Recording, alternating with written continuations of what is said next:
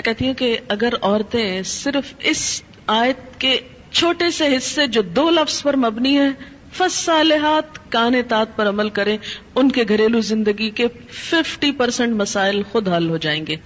آدھے مسئلے یہیں سے حل ہو جائیں گے۔ کیونکہ مرد سیٹسفائڈ ہوگا، اس کی نگاہیں اور عزت محفوظ ہوگی، تو وہ اپنا کوئی بھی کام دل جمی سے کر سکے گا۔ اگر وہ مطمئن نہیں گھر کی طرف سے تو گھر تو کیا باہر بھی وہ کام درست طور پر نہیں کر سکے گا۔ تو فسا لحاظ نیک عورتیں فرما بردار ہوتی ہیں۔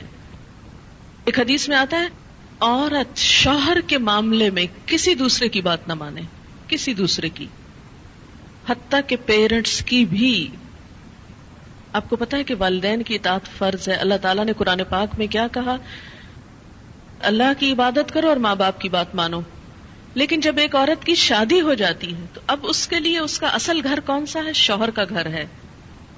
اور اب اس کے لیے والدین کی اطاعت سیکنڈری ہے، شوہر کی اطاعت نمبر ون ہو گئی ہے۔ پہلے والدین اس کی کفالت کر رہے تھے، اب شوہر اس کی کفالت کر رہا ہے۔ اب ایک نیا گھر بن رہا ہے۔ اس کے ڈسپلن میں کیا ہے کہ بیوی شوہر کی بات مانے، نہ کہ میکے کی ڈکٹیشن لیتی رہے روز ٹیلی فون پر۔ کیونکہ آج کل جتنے کمیونیکیشن کے ذرائع بڑھ گئے، اتنے ہی مسائل بڑھ گئے۔ اور اس کی ایک بنیادی وجہ کیا ہے کہ اچھے مشورے تو کم ہی ملتے ہیں، زیادہ تر ٹیلی فون بھی غیبت پروموٹ کرنے کا ذریعہ بن گئے۔ کہ اس میں جو گفتگو ہوتی ہے، کبھی آپ کراس ٹاکنگ کسی کی سنے بعض اوقات نہیں دل بھی چاہ رہا تھا مگر سن رہے ہوتے تو آپ دیکھیں کہ لوگ جو عمومی طور پہ باتیں کر رہے ہوتے ہیں وہ کیا ہوتی ہیں؟ اس نے یہ کر دیا، اس نے وہ کر دیا، اس کا یہ۔ تو شادی کے بعد شوہر اور بیوی کو کیا چاہیے؟ باہم ایک دوسرے کو اعتماد ملے، اپنے مسئلے مسائل باہم حل کریں۔ خصوصاً پیرنٹس تک معاملہ کم سے کم جائے۔ نہ ہی جائے تو اچھا ہے۔ کیونکہ بہت جذباتی ہوتے ہیں نا ماں باپ بچوں کی محبت میں۔ اور بچیوں سے تو خاص طور پہ بہت پیار ہوتا ہے۔ اتنے لاڈ سے پالا ہوتا ہے جب وہ دیکھتے ہیں کہ بچی اگلے گھر میں خوش نہیں تو ان کی ساری خوشیوں پہ پانی پھر جاتا ہے۔ حالانکہ بات کیا ہوتی ہے؟ چھوٹی سی کسی بات پہ عورتیں جذباتی ہوتی ذرا سے شوہر سے انبن ہوگی جٹ شکایت لگا دی ماں باپ کو۔ اب کیا ہوا؟ وہاں جو شوہر کی عزت تھی وہ خاک میں ملی۔ شوہر جو ہے وہ اور باغی ہوا کہ میری عزت نہیں تمہارے میکے میں۔ اب کیا ہے؟ پابندی لگ گئی کہ ماں کے گھر نہیں جانا۔ پھر روتی عورتیں آتی۔ ہمارے شوہر اتنے ظالم ہیں کہ وہ ہمیں ماں باپ کے گھر نہیں جانے دیتے۔ کیا یہ جائز ہے اسلام میں؟ بظاہر تو واقعی ناجائز ہے۔ لیکن کبھی آپ کھولتے جائیں کتاب تو پتہ چلے گا کہ اصل سبب کیا تھا، کہ ماں باپ سے ملنا روکا گیا۔ بہت سے کیسز میں ماں باپ سے شوہر صرف اس لیے نہیں ملنے دیتے کہ الٹی پٹیاں پڑھائی جاتی۔ ایک دفعہ عورت ہو کے آتی ہے میکے سے تو موڈ بدلا ہوا ہوتا ہے۔ تو ایسی صورت میں اصل حکم کیا ہے کہ شوہر زیادہ اہم ہے اب۔ اب اس کی بات مانی اور یہ کیوں اتنا سخت ڈسپلن رکھا گیا؟ کیونکہ جب تک ایک عورت کی وفاداری اس کے اپنے گھر سے نہیں ہوگی، گھر نہیں بنے گا۔ وہ بات بات میں ادھر بھاگی جا رہی ہے، یہ گھر خراب ہو رہا ہے۔ اب اس کی زیادہ اہم ڈیوٹی کیا ہے کہ اب وہ نئے گھر کی تعمیر کرے۔ اس لیے کہ شوہر نے مہر بھی دیا ہے، گھر دیا ہے، سب ضروریات پوری کر رہا ہے۔ اب آئندہ اللہ تعالیٰ نے ایک نئی نسل لانی ہے، ان کی تربیت ہے، ان کا کام ہے۔ اتنی ذمہ داریاں آنے والی ہیں۔ اب چھوڑو دھیان پیچھے کا۔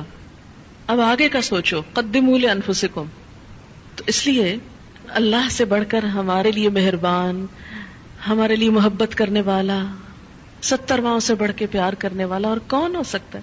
یہ مشورے وہ ہم کو دے رہا ہے۔ یہ رہنمائی وہ ہمیں دے رہا ہے۔ جو بظاہر ہمیں کڑوی نظر آتی ہے، لیکن اسی کڑوی گولی میں شفا ہے۔ بظاہر انجیکشن تکلیف دہ ہوتا ہے۔ اس کا نام سن کے ہی ہم بد مزہ ہونے لگتے ہیں۔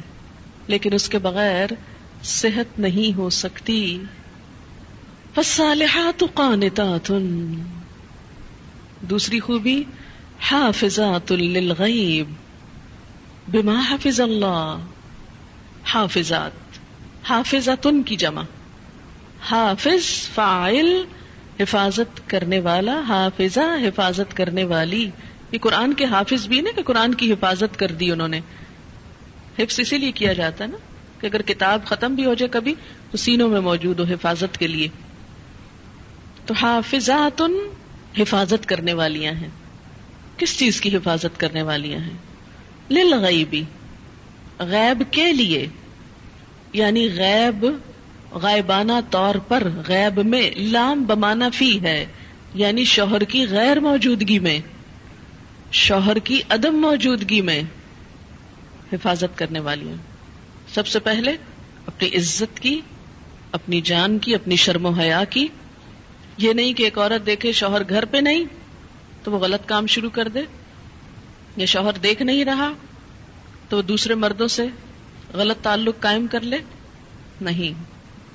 اچھی بیوی کی خوبیوں میں کیا تھا؟ کہ وہ اپنی عزت و آبرو کی حفاظت کرے۔ یعنی شوہر کہیں چلا جائے تو اس کے پیچھے اپنی عزت و آبرو کی حفاظت کرے۔ حافظات۔ تو سب سے پہلے اپنی عزت و آبرو، شرم و حیا کی حفاظت، کہ کوئی دوسرا مرد اس کی زندگی میں نہ آئے۔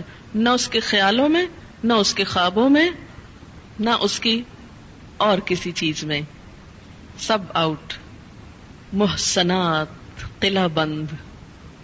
اسی لیے کہا گیا۔ کہ اب وہ ایک شوہر کے حصار میں ہے ایک شوہر کے قلعے میں ہے محسنات، سب دوسرے مرد باہر۔ اب آپ دیکھیں کہ سب سے پہلی چیز تو عزت کی حفاظت ہو گئی۔ نمبر دو، رازوں کی حفاظت۔ شوہر اور بیوی کی جو تنہائی میں گفتگو ہو، اس کو ڈسکلوز کرنے سے منع کیا گیا ہے کہ وہ باہر جا کر سہیلیوں میں وہ قصے نہ سنائے یہ کیوں منع کیا گیا؟ اس لیے منع کیا گیا کہ عموماً پھر کیا ہوتا ہے؟ وہ دوسری خواتین اپنے شوہروں کو کمپیئر کرنے لگتی ہیں اور اس طرح گھروں میں فساد اٹھتے ہیں، وہ فلاں کا میاں تو ایسا اور تم ایسے میرے پلے پڑ گئے۔ ایک حسرت و یاس اور ایک مایوسی کی کیفیت۔ تو اس لیے خاص طور پر تنہائی کی باتیں، راز کی باتیں جو محض شوہر اور بیوی کے درمیان ہی ہو سکتی ہیں۔ ان کا ذکر کہیں اور نہ کیا جائے۔ کسی گہری سے گہری دوست کو بھی کوئی ایسا قصہ نہ سنایا جائے۔ حافظات للغیب۔ پھر تیسری چیز، مال کی، گھر کی حفاظت۔ پیسے ضائع نہ کرے۔ یہ نہیں کہ شوہر کے گھر، شوہر کے مال اور شوہر کی تنخواہ اور شوہر کی پراپرٹی میں سے چھپ چھپا کے میکے والوں کو مت بھیجتی رہے۔ بہت سے فساد اس وجہ سے ہوتے ہیں کہ سسرال کو دینے کے لیے تو نمبر دو مال ہوتا ہے اور میکے کو بھجوانے کے لیے پسندیدہ چیز۔ قدرتی بات ہے کہ انسان کی جو اٹیچمنٹ ہوتی ہے وہ ماں باپ سے بہت زیادہ ہوتی۔ ایک ایسی خیر خائی ہوتی ہے جس میں دنیا کی کوئی دوسری چیز شریک ہی نہیں ہو سکتی۔ ظاہر ہے جنہوں نے جنم دیا، جنہوں نے پالا، پوسا، ان کے ساتھ محبت اور خیر خائی نہ ہو تو کیسے نہ ہو؟ وہ تو ہوگی، لیکن اس کی بھی حدود ہے وہ حد سے آگے نہیں بڑھنی چاہیے۔ کہ شوہر کما کے لائے اور ہر وقت عورت شکوا کرے، پورا ہی نہیں پڑتا ہوتا ہی نہیں، ہے ہی نہیں، یہ بھی نہیں، وہ بھی نہیں، وہ بھی نہیں۔ اور پیسے بٹورتی چلی جائے اور ادھر سے چھپ چھپا کے دوسری طرف دیتی چلی جائے۔ نہیں۔ حتیٰ کہ فی سبیل اللہ بھی اگر عورت کو دینا ہے تو شوہر کی رضامندی ضروری ہے۔ یعنی شوہر کا مشورہ بھی ہونا چاہیے اس میں۔ اللہ یہ کہ اس کا اپنا مال ہو۔ اپنے مال میں بھی اچھا ہوتا ہے کہ انسان مشورہ کر لے کہ کیا خیال ہے، یہاں نہ کر دیا جائے۔ وہ مہر کی بات ہوئی تھی نا کہ عورتوں کو ان کے مہر دے دو۔ اب عورت ایک مہر لے لے اور وہ کہیں چونکہ میرا مال ہے، جدھر مرضی خرچ کروں، تم کون پوچھنے والے نہیں۔ اس میں بھی ایک اچھے آئیڈیل گھر کی نشانی کیا ہے کہ باہم مشورے سے مال خرچ کریں۔ تو اللہ کی راہ ہمیں دینے کے لیے بھی چھوٹا موٹا تو دینا جو ہے، جیسے صدقہ خیرات میں، جیسے کوئی فقیر آ گیا، کھانا کھلا دیا، کچھ راہ چلتے ہوئے کسی نے گاڑی کا دروازہ آپ کا نوک کیا، آپ نے کچھ نکال کے دے دیا اس پہ تو نہیں موبائل پہ کال کریں کہ اچھا وہ ایک فقیر آ گیا ہے راستے میں۔ ہاں آپ کا کیا خیال ہے؟ تو موبائل کا بل اتنا بڑھ جائے گا جو فقیر کے دینے سے۔ اب اس طرح کی اجازت تو نہیں، لیکن چھوٹی موٹی چیزوں میں تو ایک باہمی انڈرسٹینڈنگ ہوتی ہی ہے۔ لیکن بڑی اماؤنٹس خرچ کرنے میں کہ جس میں پتا ہو کہ شوہر مائنڈ کرے گا تو نہیں دینی چاہیے، اور خصوصاً اس کے مال میں سے۔ اور اسی طرح میکے کو دیتے وقت بہت ہی احتیاط کی ضرورت ہے، کوئی بھی چیز دینا ہو۔ ہماری ایک بزرگ دوست ہیں، انہوں نے ایک بڑی اچھی بات بتائی تھی، اور میں نے دیکھا کہ یہ اتنا خوبصورت زندگی کا اصول ہے، اگر اس پر عمل کیا جائے یا کیا جا سکے تو بہت سی بھلائیاں ہو سکتی۔ وہ کہتی ہیں کہ جب ہماری شادی ہوئی تو میں نے اپنے شوہر سے کہا، آج کے بعد آپ کے خاندان کو لک آفٹر کرنا میری ذمہ داری اور میرے رشتے داروں کا خیال رکھنا آپ کی ذمہ داری۔ کہتے ہیں کہ اس طرح ہم دونوں کے خاندانوں میں بڑی محبت پیدا ہوئی۔ کہتی کہ میں نے اپنی ذمہ داری لی کہ میں سب تحفے تحائف اپنے سسرال کو دوں گی اور میرے شوہر نے لی کہ وہ میرے بہن بھائیوں کو دیں گے۔ اب اس میں کیا ہے کہ دونوں ایک دوسرے کے خیال رکھ رہے ہیں۔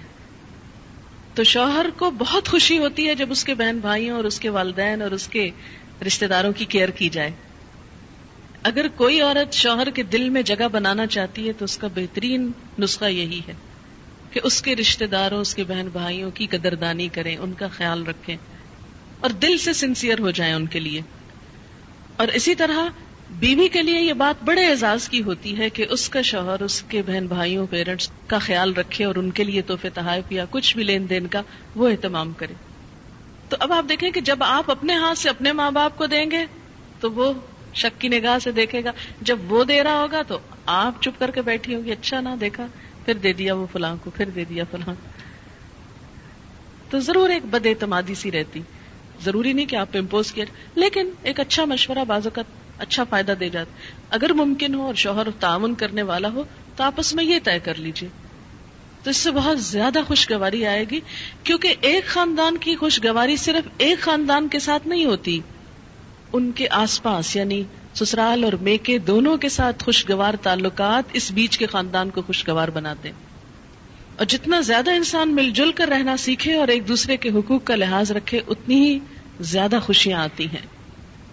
تو فصالحات قانتات حافظات للغیب، مال کی حفاظت۔ اور آخری چیز، بچوں کی حفاظت، بچوں کی تربیت۔ بہت سے جھگڑوں اور کیسز میں دیکھا گیا ہے کہ شوہر کو شکایت ہوتی ہے کہ بیوی بچوں کا خیال نہیں رکھتی۔ کئی باپ بچوں کے معاملے میں بہت ٹچی ہوتے بہت سینسیٹیو ہوتے وہ ماں سے بھی زیادہ بڑھ کر ماں بنتے ہیں ان کے لیے اور چھوٹی چھوٹی چیز میں اس کو دوا پلائی ہے کہ نہیں، اس نے کھانا کھایا ہے کہ نہیں، ہر وقت ان کا دھیان بچوں میں ہوتا ہے۔ بہت اچھی بات ہے۔ اب ایسی عورتوں کی زیادہ ہی شامت آتی ہے کہ جب شوہر بیوی کی بھی ذمہ داریاں لینے لگے بازوں کو ضرورت سے زائد۔ تو اس میں یہ ہے کہ اگر بچہ کمزور ہو، اگر بچہ بیمار ہو، تو ماں کی شامت آ جاتی ہے۔ لیکن یہ ہے کہ اصل ذمہ داری بچوں کے سلسلے میں، ان کی تعلیم و تربیت کی ماں ہی کی بنتی ہے۔ اور اس میں اگر عورت کو تاہی کرے تو یہ چیز بھی گھر میں فساد کا سبب بنتی ہے۔ تو جو مائیں بچوں کی نگہداشت کرنا جانتی ہیں، وہ گھر کو زیادہ بہتر خوشحال رکھ سکتی ہیں۔ اس میں آپ دیکھیں کہ حضور صلی اللہ علیہ وسلم نے قریش کی عورتوں کی تعریف فرمائی کہ قریش کی عورتیں کتنی اچھی عورتیں ہیں جو بچوں کے لیے انتہائی مہربان ہیں۔ ان کی کیئر کرنے والی حافظات للغیب للغیب میں کہ شوہر تو باہر کام کرنے گیا ہوا اب بعض مائیں کیا ہے مار مار کے بچوں کو ادھواں کر دیتی شوہر کا غصہ بھی بچوں پہ نکال رہی ہوتی۔ شوہر کی موجودگی میں تو بعض وقت نہیں مار سکتی، تو پیچھے ان کی شامت آتی معصوموں کی۔ تو یہ حافظات للغیب۔ اپنی عزت و آبرو، اپنے گھر بار، راز، بچوں، ان سب چیزوں کی کیئر لک آفٹر حفاظت اور اگر نہ کی اور شوہر غریب نے کچھ نہیں کہا تو نہ صحیح، لیکن اللہ تعالیٰ پوچھے گا، کیوں؟ اس لیے کہ حدیث میں آتا ہے، عورت نگران ہے اس کے شوہر کے گھر میں۔ یعنی شوہر کی مراد کیا شوہر کی عدم موجودگی میں نگرانی کس کی ہے؟ بیوی کی۔ یعنی وہ دیکھے، مثلاً بچے یہ نہیں کہ بہت چھوٹے ہیں تو کیئر کرنے، مثلاً بڑے ہیں تو بھی دیکھے۔ کہ ان کی دلچسپیاں کیا ہیں؟ مشغلے کیا ہیں؟ تعلیمی صورت حال کیا ہے؟ اور اسی طرح بہت سی چیزیں۔ اور پھر اس سے اس کے بارے میں پوچھا جائے گا۔ یعنی قیامت کے دن عورت سے ان چیزوں کی نگہداشت کے بارے میں سوال کیا جائے گا۔ اچھا عورت کو یہ حفاظت کیوں سونپی گئی؟ عورت کی خوبی حافظات کیوں بنائی گئی؟ بما حفظ اللہ۔ بوجہ اس کے جو حفاظت کی اللہ نے، کس چیز کی؟ ان کے حقوق کی۔ اللہ نے ان کے حقوق کو پروٹیکٹ کیا، مرد کو ذمہ دار بنایا لہذا ان کو بھی اپنی ذمہ داری پوری کرنی چاہیے۔ اس طرح حقوق اور فرائض کا ایک خوبصورت بیلنس خوبصورت بیلنس۔ دونوں اپنے اپنے مدار میں گھوم رہے ہیں۔ سورج دن کو چمک رہا ہے، چاند رات کو چمک رہا ہے۔ ایک وقت میں گھر کے لیے مرد کی ضرورت ہے، ایک وقت میں عورت کی ضرورت ہے۔ دونوں کا اپنا اپنا رول ہے، اپنی اپنی ذمہ داری ہے۔ خوشحالی اور روحانی مسرت اسی وقت آتی ہے جب دونوں اپنی اپنی ذمہ داری پوری کریں اور ذمہ داری پوری کرانے کے لیے صرف قانون کافی نہیں ہوا کرتا۔ اب جیسے کل میں نے آپ کو بتایا تھا نا کہ مغرب میں عورت نے اسٹیٹ کو قوام بنانا چاہا کہ اسٹیٹ ان کے لیے قانون بنائے۔ اب دیکھیں قانون بنا کر آپ جبرن کہرن کسی آدمی کو کتنا پابند کر سکتے ہیں کہ تم ضرور بیوی کے حقوق دو۔ اور پولیس مین جائے گا اور پیچھے سے شوہر جو چاہے گا پھر کرے گا۔ تو پولیس تو نہیں یہ کنٹرول کر سکتی معاملہ۔ قانون تو نہیں کر سکتا۔ قانون کسی حد تک فائدہ دے سکتا ہے، لیکن اصل چیز اللہ کا تقوا ہے۔ جب تک معاشرے کے اندر خدا کا خوف نہیں آتا، نہ ایک عورت وفادار ہو سکتی ہے اور نہ ایک شوہر ذمہ دار ہو سکتا ہے۔ اور وہ عورتیں تخافون تم ڈرتے ہو۔ نشوز ان کی سرکشی سے۔ نشوز نشزا ینشزو نشوز۔ کا لفظی معنی ہوتا ہے بلندی، اٹھان، ابھار، ارتفاع۔ خصوصاً جب کسی چیز میں یہ اٹھان ہیجان کا نتیجہ ہو۔ ہیجان غصے، غضب۔ وہ عورتیں تم ڈرتے ہو ان کے اٹھان سے، ان کی سرکشی سے، ان کی بلندی سے۔ یعنی بلندی سے مراد یہاں کیا ہے؟ کہ وہ شوہر کو یا اپنے سے حقیر سمجھتی ہے یا اپنے برابر کا سمجھتی ہے۔ ہمارے ہاں یہ جو اکویلٹی کی بات آئی نا اکویلٹی کا تصور آیا۔ اس نے گھروں کو بہت نقصان دیا۔ کہ جب حقیقت میں وہ ایکول تھی نہیں، کیونکہ ایکول تو ہوتا ہے انسان اپنی ہی کلاس میں۔ اب آپ کہیں کہ بلی اور چوہا جو ہے وہ اکول ہوں تو وہ کیسے ہوں؟ وہ بلی الگ چیز ہے، چوہا الگ چیز ہے۔ وہ اپنی اپنی کلاس ہے۔ اب اس کے اندر تو آپ اکویلٹی ڈھونڈیں اور دو چیزوں کو آپ کہاں سے اکول قرار دے رہے ہیں؟ مرد مرد ہے، عورت عورت ہے۔ اس کی تو جو کیمسٹری ہے جسم کی، وہی مختلف ہے۔ اس کے تو ٹشوز اور سیلز کی ساخت مختلف ہے آپ کس کس چیز کو اکول کریں گے؟ ہو سکتا ہی نہیں۔ کیونکہ دو مختلف چیزیں جو ہیں۔ لیکن معلوم نہیں کہاں سے اکویلٹی کا درس شروع ہو گیا۔ عورتوں اور مردوں کے درمیان، جو پاسبل نہیں تھا۔ یہ بالکل ایسی اگر آپ کہیں کہ یہ پانچ انگلیاں اکول ہونی چاہیے اور کھینچ تان کے سب کو ایک کر دیں اور یہ تو نہیں ہو سکتا کہ چھوٹی کو لمبا کریں، یہ ضرور ہو سکتا ہے لمبیوں کو کاٹ دیں۔ اب آپ چاہیں آپ کے سب بچوں کے قد برابر ہو جائیں اگر نہیں ہے، کچھ کی گردنے اڑا دیں۔ ایسی اکویلٹی سے حاصل کیا ہوگا؟ ضرورت کیا اس اکویلٹی کی؟ تو کسی عورت کا اپنے شوہر کو حقیر سمجھنا یا اس معنی میں اکول سمجھنا کہ گھر کی کنگڈم میں وہ اپنے آپ کو بالکل برابری کے اس طرح درجے پر رکھے وہ لر جال علیہ درجہ کو کنڈیم کرے۔ اور شوہر کی کوئی بات چلنے نہ دے اور کہ ہر بات اور ہر حکم میرا چلے گا۔ تو یہ نشوز ہوتا ہے۔ نشوز کا مطلب ہے اٹھنا۔ وہ پیچھے جو فس سال ہاتھ تو قانتات ہے نا، تو قانتات میں کیا ہے؟ آجزی اور نشوز کیا اس کا اپوزٹ تو وہ عورت کا جو رول ہے سبمسو ہونے کا، وہ چھوڑ کر وہ دوسرا رول ادا کرنے لگے۔ اچھا آپ دیکھیں کہ جب سے ہمارے معاشرے میں بہت ایجوکیشن کا رواج ہوا اور خیر ایجوکیشن تو پہلے بھی تھی، لیکن ہمارے یہاں ایجوکیشن کا مفہوم بدل گیا ایجوکیٹڈ ہونے کا۔ ایسا نہیں تھا کہ ہماری نانیاں اور دادیاں صرف جاہل محض تھیں، وہ بھی ایجوکیٹڈ تھیں، لیکن کسی اور طریقے کی۔ گھرداری اور خاندانی معاملات میں وہ ہم سے زیادہ ایجوکیٹڈ تھیں۔ اسی لیے انہوں نے جس طرح زندگیاں نبھائی اور جتنی خوشگوار زندگیاں پیش کی، وہ ہماری یگر جنریشن میں دور سے بھی نہیں ہے۔ اس میں بنیادی خوبی کیا تھی کہ عورت نے اپنے آپ کو عورت سمجھا اور شوہر کو مرد سمجھتے ہوئے اسے مرد کا درجہ دیا اور قوام ہوتے ہوئے شوہر نے اپنی ذمہ داری پوری کی اور عورت نے اس کے مقابلے میں اپنی ذمہ داری پوری کی۔ لہٰذا ایک گھر گھر رہا۔ اسی لیے ان کے اندر وہ طلاقوں کا ریشو نہیں ہے جو ہمارے اب نئی جدت کے ساتھ آ رہا ہے۔ اب آپ دیکھیں کہ جب یہ کیفیت آئی نئی تعلیم کی، تو اس میں کچھ اسباب کیا تھے؟ جیسے آپ دیکھیں ہمارے ہاں پرائمری لیول سے ہی ایجوکیشن میں کیا ہے؟ کو ایجوکیشن ہے اکولی ٹریٹ کیا جاتا ہے، ساتھ پڑھا جاتا ہے یونیورسٹی لیول تک ساتھ جاتے ہیں۔ پھر اس کے بعد اگر شادی ہوتی ہے تو وہ جو ایک شوہر کو شوہر کا مقام دینے کی بات ہے، وہ لرجال علیہ، نہ درجہ، وہ گھر کی اسٹیٹ میں ان کو ہیڈ ماننے کی، وہ ماننا انتہائی مشکل ہو جاتا ہے۔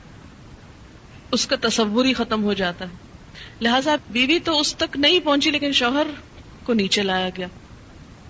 اب جب نیچے لایا گیا اس کو، اور اس کو اگر کمتر نہیں تو برابر کا اس طرح سمجھا گیا کہ اس کو ایسے نام سے پکارا جاتا ہے جیسے بعض اوقات بچوں کو پکارا جا رہا ہوتا ہے۔ تم تو کہہ کے۔ اور بتایا کیا جا رہا ہے کہ اکوالٹی ہے اس لیے۔ وہ بلانے میں بھی عزت نہیں رہی۔ اب دیکھیں کہ یہ رویے ہیں معاف کیجیے گا۔ اگر آپ میں سے کوئی بہت ہی فرینک ہے، فری ہے تو ضرور رہیے لیکن جو ایک صورتحال ہونی چاہیے، میں اس کی بات کر رہی ہوں۔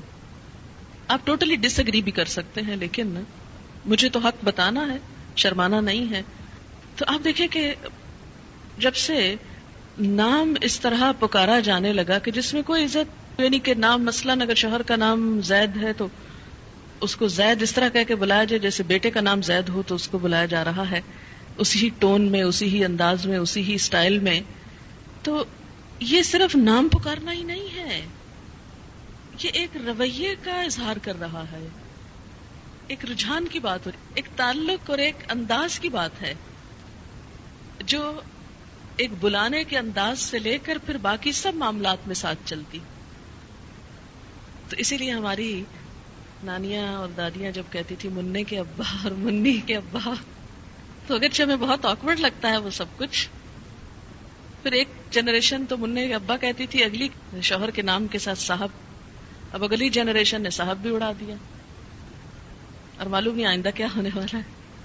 ہو سکتا ہے نک نیم اور اس سے پکارا جانے لگے۔ اور شاید پکارا بھی جاتا ہو۔ ٹھیک ہے، اگر آپس میں فرینکنیس ہے تو کوئی حرج نہیں نام لینے میں۔ آپ کو پتا ہے کہ حضرت عائشہ جب حضور سے ناراض ہوتی تھی تو کیا کہتی تھی؟ ہاں؟ آپ صلی اللہ علیہ وسلم نے ایک دفعہ فرمایا کہ عائشہ، جب تم مجھ سے ناراض ہوتی تو مجھے پتا چل جاتا ہے کیونکہ تم کہتی ہو ابراہیم کے رب کی قسم۔ یہ کہنے کی وجہ کہ محمد کے رب کی قسم کہتے ابراہیم کے رب کی قسم۔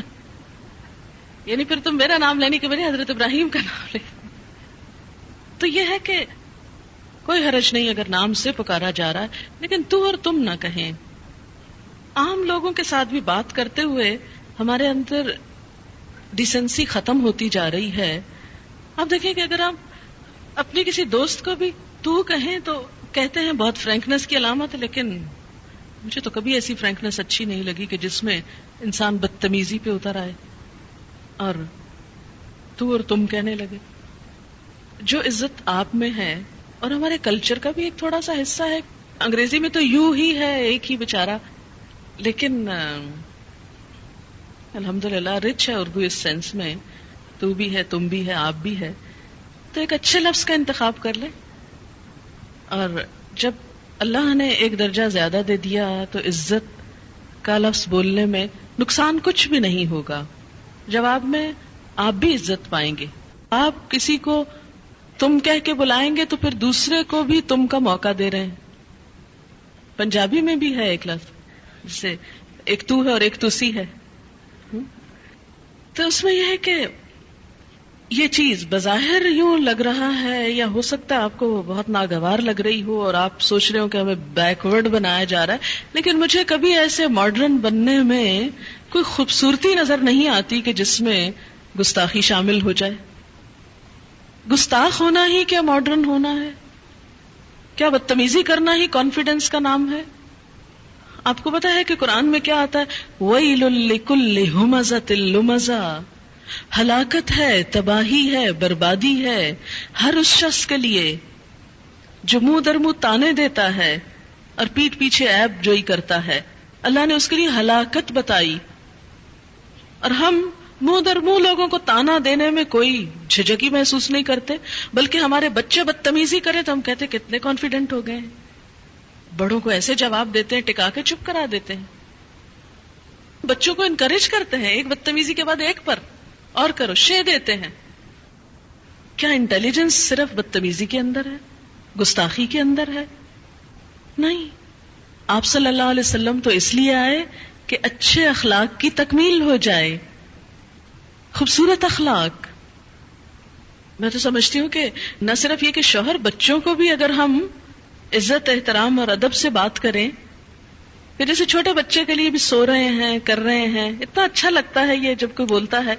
اگرچہ ہمیں عادت نہیں ہوئی اور اب تک عادت نہیں ہے تو بہت مشکل ہے اس کو ہم پلٹیں۔ لیکن ہمیشہ سے مجھے بہت اچھا لگتا ہے جب بچے کے لیے بھی کوئی کہتا ہے کہ بچے سو رہے ہیں۔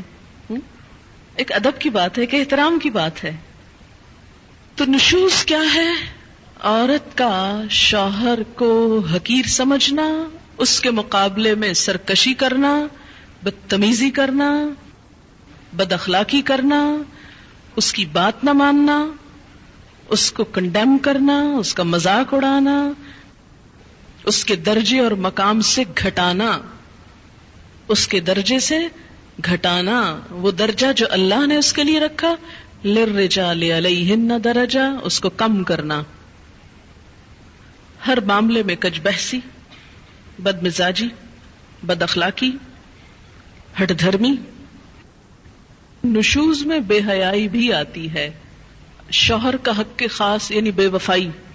کہ ایک عورت اپنے شوہر کے علاوہ کسی اور مرد کی طرف راغب ہے۔ یہ چیز بھی آتی۔ کیونکہ حدیث سے یہ بات ثابت ہوتی ہے، آپ صلی اللہ علیہ وسلم نے فرمایا، خبردار عورتوں کے متعلق نیک سلوک کی وسیعت قبول کرو۔ وہ تمہارے پاس صرف تمہارے لیے مخصوص ہیں۔ اس کے سوا تم ان کے کچھ بھی مالک نہیں۔ بجز اس کے کہ وہ کھلی بے حیائی کریں۔ اگر وہ ایسا کریں تو تم انہیں بستروں میں علیحدہ کر سکتے ہو اور اس طرح مار سکتے ہو کہ چوٹ نہ آئے۔ تخاف نہ نشوز تو یہاں فرمایا گیا کہ جو شوہر ڈرتے ہوں، کانپتے ہوں اپنی بیویوں کی بد مزاجی سے، خوف کھاتے تخاف ہونا تو کیا کرو؟ فیضو ہننا ان کو نصیحت کرو۔ واز واز یا ایزو کیسی نصیحت؟ اس میں دو چیزیں ہوتی ہیں۔ یہ الفاظ کے سمجھنے کی طرف میں اسی لیے زیادہ آپ کو لے کے جاتی ہوں تاکہ آپ الفاظ کی روح سمجھتے ہوئے قرآن کا منشا سمجھے واز ہوتا ہے، کسی کا دل نرم کرنے کے لیے بھلائی کی بات کرنا۔ اور نمبر دو، اجر و ثواب کے حصول کی ترغیب دینا۔ اجر و ثواب کے حاصل کرنے کا شوق دلانا، یہ اس کو واز بولتے ہیں۔ پہلے یہ درس کا نام کم ہوتا تھا، کہتے فلاں جگہ واز ہو رہا ہے۔ اب وہ لفظ بےچارا واز بدنام ہو گیا کہ بڑے وائز بنتے۔ اردو شاعری میں بڑا مذاق اڑایا گیا ہے وائز کا۔ حالانکہ وہ بےچارا بھلا کر رہا ہے آپ کا اور آپ اس کا مذاق اڑا رہے ہیں کیونکہ نصیحت کہاں اچھی لگتی ہے کسی کی؟ تو واز میں عربی زبان کے لفظ میں دو چیزیں، کسی کا دل نرم کرنے کے لیے، اس سے بھلی بات کرنا اور نمبر دو، اجر اور ثواب کے حصول کی ترغیب دینا۔ تو شوہر کو کیا حکم دیا گیا کہ جو بیوی بی تمہارے ساتھ بدتمیزی کرتی ہے بد کلامی کرتی ہے، سرکشی کرتی ہے، تو جواباً تم نہیں کرو۔ سب سے پہلا کیا کرو؟ ان کو نصیحت کرو، ان کو بھلی بات کرو، تم نرمی سے معاملہ کرو۔ جیسے کہ ایک اور جگہ پر آیا نا کہ اگر تمہارے اور ان کے درمیان عداوت بھی ہے یعنی ان من ازواجکم و اولادکم ادول لکم۔ دشمن بھی ہیں وہ تمہارے۔ فحذروہم تو ان سے محتاط رہو۔ لیکن وہ انتافو و تصفہو و تغفرو۔ تین لفظ اوپر تلے۔ انتافو معاف کر دو۔ تصفہو درگزر کرو۔ تغفرو بخش دو۔ قصور جانے دو۔ فإن اللہ غفور رحیم تو شوہروں کو کیا تلقین ہے اللہ کی طرف سے؟ کہ بیوی کی طرف سے عداوت بھی ہو، دشمنی تک آ جائے یعنی سرکشی اپنی آخری حد کو پہنچ جائے، کہ صرف بد کلامی نہیں، کسی اور کے ساتھ مل کر عداوت تک بات آ گئی۔ تو تم نے جواباً کیا کرنا ہے؟ معاف کرنا ہے۔ فائزو ہننا نصیحت کرنا ہے، ان کا دل نرم کرنے والی بات کرنی ہے۔ یعنی ان کی ایک طرح سے اخلاقی تربیت کرنا ہے۔ ان کو آخرت کا احساس دلانا ہے۔ اس لیے میں سمجھتی ہوں کہ وہ شوہر جو اللہ تعالیٰ کی اس آیت پر عمل کرتے ہیں، یا ایوہ الذین آمنوا قو انفسکم و اہلیکم نارا۔ اے لوگو جو ایمان لائے ہو، بچاؤ اپنے آپ کو اور اپنے بال بچوں کو آگ سے۔ تو اس کے لیے وہ جو دینی تعلیم کا انتظام کیے رکھتے ہیں مستقل بنیادوں پر گھر میں، تو پھر ان کو ایسی صورتحال کم ہی دیکھنا پڑتی ہے کہ بیوی ان کے سامنے بد اخلاق ہو یا بد مزاج ہو۔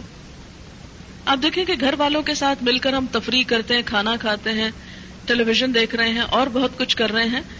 تو کیا گھر والوں کے ساتھ مل کر ایک چھوٹی سی گیدرنگ چاہے روز نہ بھی ہو، ہفتے میں ایک دو دن ہو، کیا کچھ اچھی باتوں پہ نہیں ہو سکتی؟ کوئی اچھا موضوع گفتگو کا نہیں ہو سکتا کہ جس میں کوئی دلوں کو نرم کرنے والی بات بھی ہو، اخلاقی تربیت بھی ہو۔ نبی صلی اللہ علیہ وسلم نے اس کا خاص اہتمام فرمایا۔ آپ کو معلوم ہے کہ ہر روز اثر کے بعد ازواج متحرات کی تعلیم کا وقت ہوتا تھا۔ کتنے شوہر ہیں کہ جو اپنی یہ ذمہ داری پوری کرتے ہوں۔ یہ سنت ہی اٹھ گئی۔ شوہر کی ذمہ داری صرف دنیا میں ہے۔ بیوی کو کھلانا پلانا اور اچھا پہنانا نہیں، اس کی ذمہ داری یہ بھی ہے کہ کو انفسکم واہلی کم نارا۔ آخرت میں آگ سے بچانا بھی ہے۔ اب کیا کیا جائے؟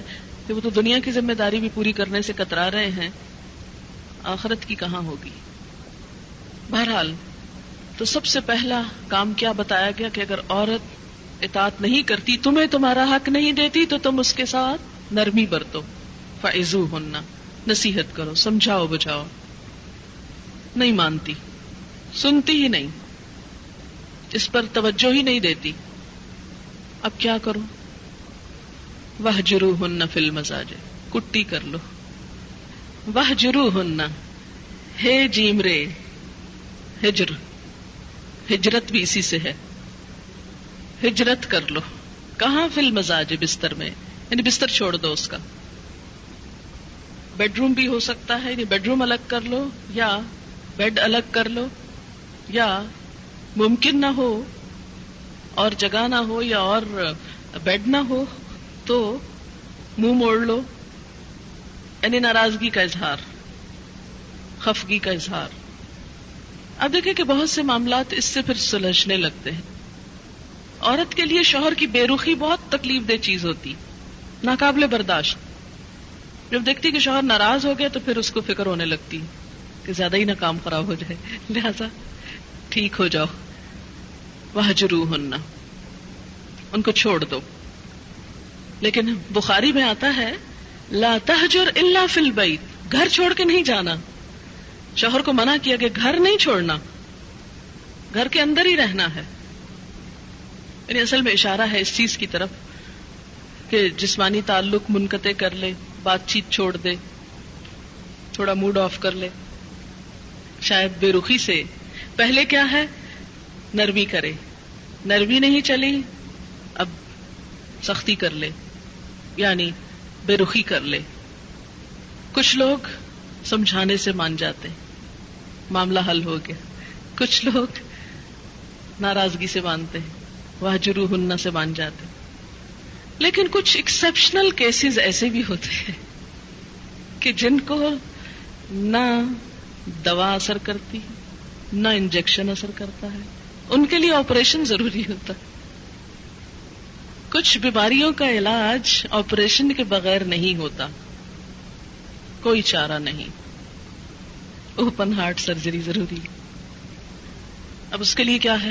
ودربو ہونا آپ کو پتا ہے کہ اس ایک لفظ سے اتنا بھڑکتی ہیں عورتیں۔ دیکھ، قرآن میں لکھا ہے ودربو ہونا مارو ان کو۔ اللہ نے تو ہمیں کوئی عزت ہی نہیں دی، لکھا مارو ان کو۔ اب اگر آپ ساری آیت چھوڑ کے صرف مارو والی پکڑ لیں، تو یہ زیادتی والی بات ہوگی نا؟ یہ نہیں دیکھا کہ کب مارو، کیوں مارو، یا کتنا مارو، یا کس کو مارو؟ کیا اللہ کے رسول صلی اللہ علیہ وسلم نے کبھی کسی کو مارا؟ کبھی زندگی میں کسی عورت پہ ہاتھ نہیں اٹھایا؟ ایک مثال نہیں، ورنہ اگر یہ اتنا ضروری ہوتا تو آپ خود مار کے دکھاتے، لیکن آپ کی سنت میں ایسی کوئی چیز نہیں ملتی۔ آپ دیکھیں کہ کچھ بیماریاں ایسی ہوتی ہیں کہ جس میں الیکٹرک شاکس لگائے جاتے ہیں نا، تو یہ ایک طرح سے شوق لگانے والی بات ہے۔ اور مارنے سے مراد یہ نہیں کہا گیا کہ مار کے ہڈی پسلی توڑ دو۔ دو چیزیں شرائط ہیں ساتھ۔ منہ پہ نہیں مار سکتے۔ نمبر دو، ایسی مار نہیں مار سکتے کہ نشان چھوڑے۔ یعنی مارنے میں غیر مبرح کا لفظ آتا ہے۔ ایسی مار نہیں کہ جس میں ان کے جسم پر کوئی نشان آئے۔ ابن عباس نے اس کی تفسیر کی ہے کہ جیسے مسواک، ٹوتھ برش، ایک پین۔ اور بعض علماء نے یہ کہا کہ صرف یوں اشارہ۔ کیونکہ یہ کہا گیا نا، ایسی مارنا مارو کہ چوٹ آئے۔ یہ حدیث وضاحت کر رہی ہے کہ چوٹ نہ آنے دینا۔ تو پھر اگر چوٹ نہ آئے تو وہ کون سی مار ہے جس میں چوٹ نہ آئے؟ چوٹ تو آئے گی، لگے گی تو چوٹ آئے گی۔ تو اس پہ انہوں نے اس کی وضاحت کیا کی اس طرح۔ یعنی جسے ڈنڈا دکھانے والی بات ہوتی ہے نا غصے کی انتہا یعنی مارنے کی بجائے یعنی دکھانا۔ اور ابن عباس نے کہا کہ صرف جیسے مسواک جیسی چیز کو یعنی جس کو کسی کو جھنجھوڑنے کے لیے، کیونکہ کسی بھی سخت چیز کو دیکھ کر عورت ایک دم چھٹکا لگتا ہے اس کو اچھا اب ہاتھ اٹھے گا۔ مار نہیں کھا سکتی۔ پھر ایک اور چیز آپ دیکھیں کہ ایک مرد جو اتنا مظلوم ہو آخر اس کا کتارسس بھی تو ہونا تھا نا۔ ایک مرد جس کی بیوی بدتمیزی کرتی بد کلامی کرتی، بات نہیں مانتی، حجت بازی، بحث، اور اس کے ساتھ ساتھ وہ بے وفا بھی ہے۔ اب روز غصے میں ہے شوہر، روز غصے میں ہے۔ کسی طرح سمجھانے سے سمجھ نہیں رہی، ناراضگی کو کچھ نہیں جانتی۔ تو کیا اب چھوڑ دیا جائے اس کو اس حال پہ نہیں، گھر کو بچانے کے لیے آخری چارہ کار آخری درجے تک پھر پریشرائز کرو کہ وہ پلٹ آئے، گھر کو بچائے، لوٹ آئے۔ ورنہ یہ بھی کہا جا سکتا تھا، طلاق دے دو۔ نئی بات مانتی، طلاق دے دو۔ کتنا آسان تھا یہ کہنا۔ لیکن نہیں، طلاق نہیں۔ گھر کے بونڈ کے اندر رکھتے ہوئے اصلاح۔ پھر اسی طرح آپ صلی اللہ علیہ وسلم نے فرمایا کہ کوئی اپنی بیوی کو یوں نہ مارے جیسے اپنے غلام کو مارتا ہے۔ پھر اسی طرح آپ صلی اللہ علیہ وسلم نے مارنے سے منع بھی کر دیا تھا۔ تو ہوا یہ کہ عورتیں بہت زیادہ دلیر ہو گئی اور اس پر پھر اجازت دے دی گئی۔ اور آپ نے اجازت دینے کے ساتھ ہی فرمایا بخیا رکم اور تم میں جو اچھے لوگ ہوں گے وہ ہرگز نہیں ماریں گے۔ یہ آپ نے خود فرمایا، اجازت دینے کے ساتھ کیا فرمایا ولی ادر لیکن عورت نہیں مارے گی۔ اس لیے کہ اگر عورت مارے گی تو مرد کو بھڑکا کے زیادہ مار کھائے گی۔ اب دیکھیں نا، جب دو بچے لڑتے ہیں تو جو اس میں طاقتور بچہ ہوتا ہے، وہ دوسرے کو پیس ڈالتا ہے۔ اب ایک نرم و نازک عورت کو اگر اسلام کہتا ہاں مارو اپنے شوہر کو، تو کیا ہوتا؟ ہلکا سا ہاتھ مارتی، شوہر کو عورت اور اپنے ہی ہاتھ دکھا بیٹھتی اور سوج جاتا اور شوہر کو بڑکا کے چند مارے اور بھی کھاتی۔ اب دیکھیں شوہر طاقتور ہے۔ اس میں عورت کا ہاتھ روک کے عورت کو بچایا گیا کہ تم اس کو پرووک نہیں کرو۔ تم پرووک کرو گی وہ اور مارے گا۔ تو اس میں پسے گا کون؟ بےچاری عورت پسے گی۔ ورنہ یہ نہیں کہ نوز بلا عورت کے ساتھ ڈسکریمنیشن کی گئی اور عورت کو کہا نہیں نہیں، وہ تو بے شک مارتا رہے، تم نہیں مار سکتی کیونکہ تم عورت ہو۔ اس کو بھی مارنے کی لمٹس بتا دی گئی اور وہ دراصل ایک طرح سے جھٹکا دینا مقصود ہے، نہ کہ عورت کو پیٹ پیٹ کے گھر سے نکال دینا۔ اور پھر خاص طور پر مارنے میں عورت کو جو روکا گیا وہ اسی وجہ سے کہ عورت زیادہ نقصان اٹھائے اب دیکھیں، ویسٹ میں اس وقت عورتیں جو مار کھاتی ہیں کبھی آپ نے بھی شاید کوئی نمونہ دیکھا ہو، بعض اوقات بہت بری طرح پٹی بھی ہوتی ہیں، اچھی خاصی پڑھی لکھی کمانے والی خواتین، اور اس میں میں سمجھتی ہوں کہ وجہ یہی ہے کہ وہاں جب عورت بھی مارنے پہ آ جاتی ہے، تو پھر اس کا نتیجہ زیادہ سخت اسی کے اوپر پڑتا ہے، اسی پر زیادہ برا اثر پڑتا ہے۔ اس لیے عورت کو روک دیا گیا۔ پھر اس میں ایک اور چیز آپ یہ دیکھیں کہ یہ کوئی پسندیدہ روش نہیں۔ آپ دیکھیں کہ کسی بھی چیز کی ایک اجازت اور چیز ہے اور اس کا استعمال اور چیز ہے اور پھر استعمال کا طریقہ اور چیز ہے۔ بدربو ہننا کا لفظ نمبر ایک، آخری درجہ ہے اصلاح کا۔ نمبر دو، شرائط کے ساتھ ہے۔ نمبر تین، ناپسندیدہ ہے۔ میں ایک ایسے کیس کو جانتی ہوں۔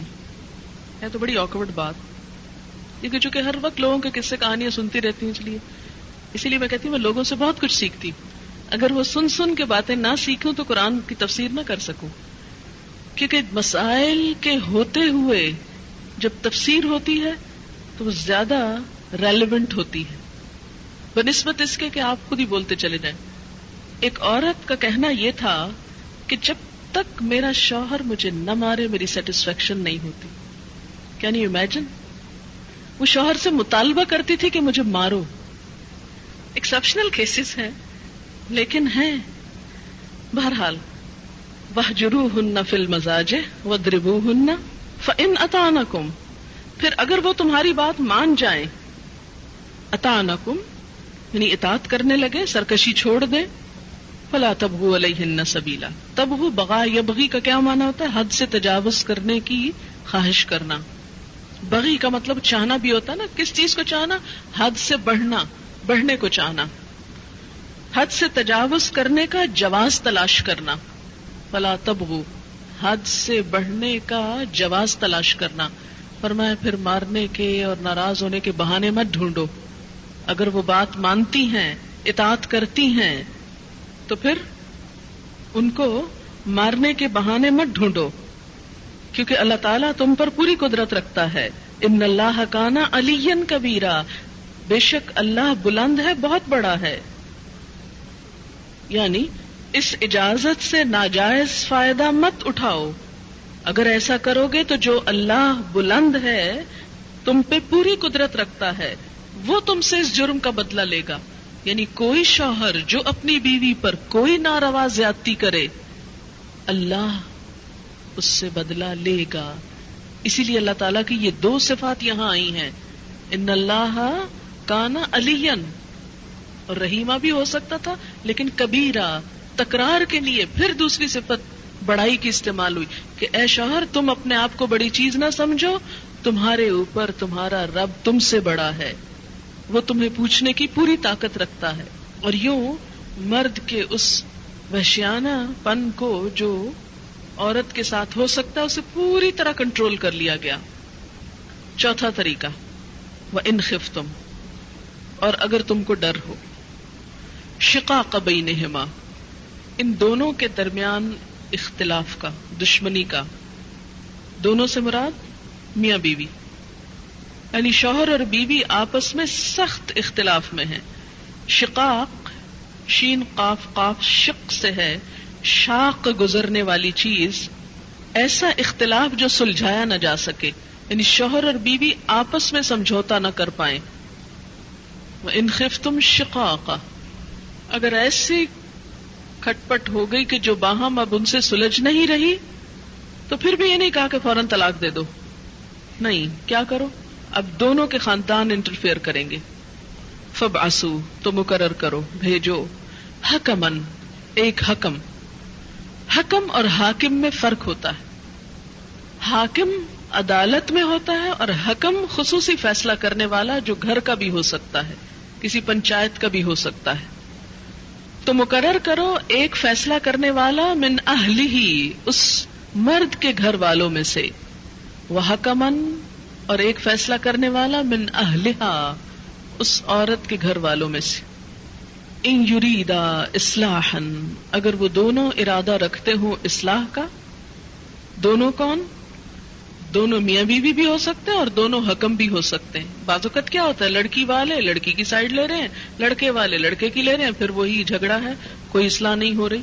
تو اگر دونوں حکموں کی یا دونوں میاں بیوی کی نیت ہے اصلاح کی وفق اللہ بینہما، اللہ ان دونوں میں موافقت پیدا کر دے گا۔ اللہ تعالیٰ اصلاح کر دے گا۔ یعنی بگڑے ہوئے حالات سمر جائیں گے۔ اور یہ اس لیے بھی کہ جب بہت جھگڑے ہونے لگتا نا، تو خود سوچنے، سمجھنے کی صلاحیت معروف ہو جاتی۔ اتنی تو تو میں میں اتنی تو تکرار ہوتی ہے کہ بعض اوقات انسان سکھ ہو جاتا ہے، تھک جاتا ہے اور وہ سمجھتا کہ نو وے، اب کوئی راستہ نہیں، بس اب مجھے چلے جانا چاہیے یہاں سے۔ لیکن ایسے موقع پر بھی اللہ تعالیٰ نے تنہا نہیں چھوڑا لڑنے والوں کو، ایک گھر کو ٹوٹنے سے بچا اور کہا، اب دوسرے لوگ بیچ میں آئیں، وہ حالات سلجھائیں۔ اگر دونوں فریقین کی نیت ہے گھر بسانے کی، تو اللہ یوفق اللہ بینہم۔ اللہ بھی توفیق دے دے گا۔ ان اللہ کانا علیمن خبیرا۔ بے شک اللہ علم والا بھی ہے، خبر والا بھی ہے۔ اس کو سب پتا ہے کون گھر بسانا چاہتا ہے اور کون صرف اجاڑنا چاہتا ہے۔ لہذا وہ اسی کے مطابق توفیق دیتا ہے۔ اللہ تعالی ہمیں عمل کی توفیق دے۔ وآخر دعوانا ان الحمد للہ رب العالمین۔ سبحانک اللہم و بحمدک۔ نشہد ان لا الہ الا انت۔ نستغفرک و نتوب الیک۔ والسلام علیکم ورحمت اللہ وبرکاتہ۔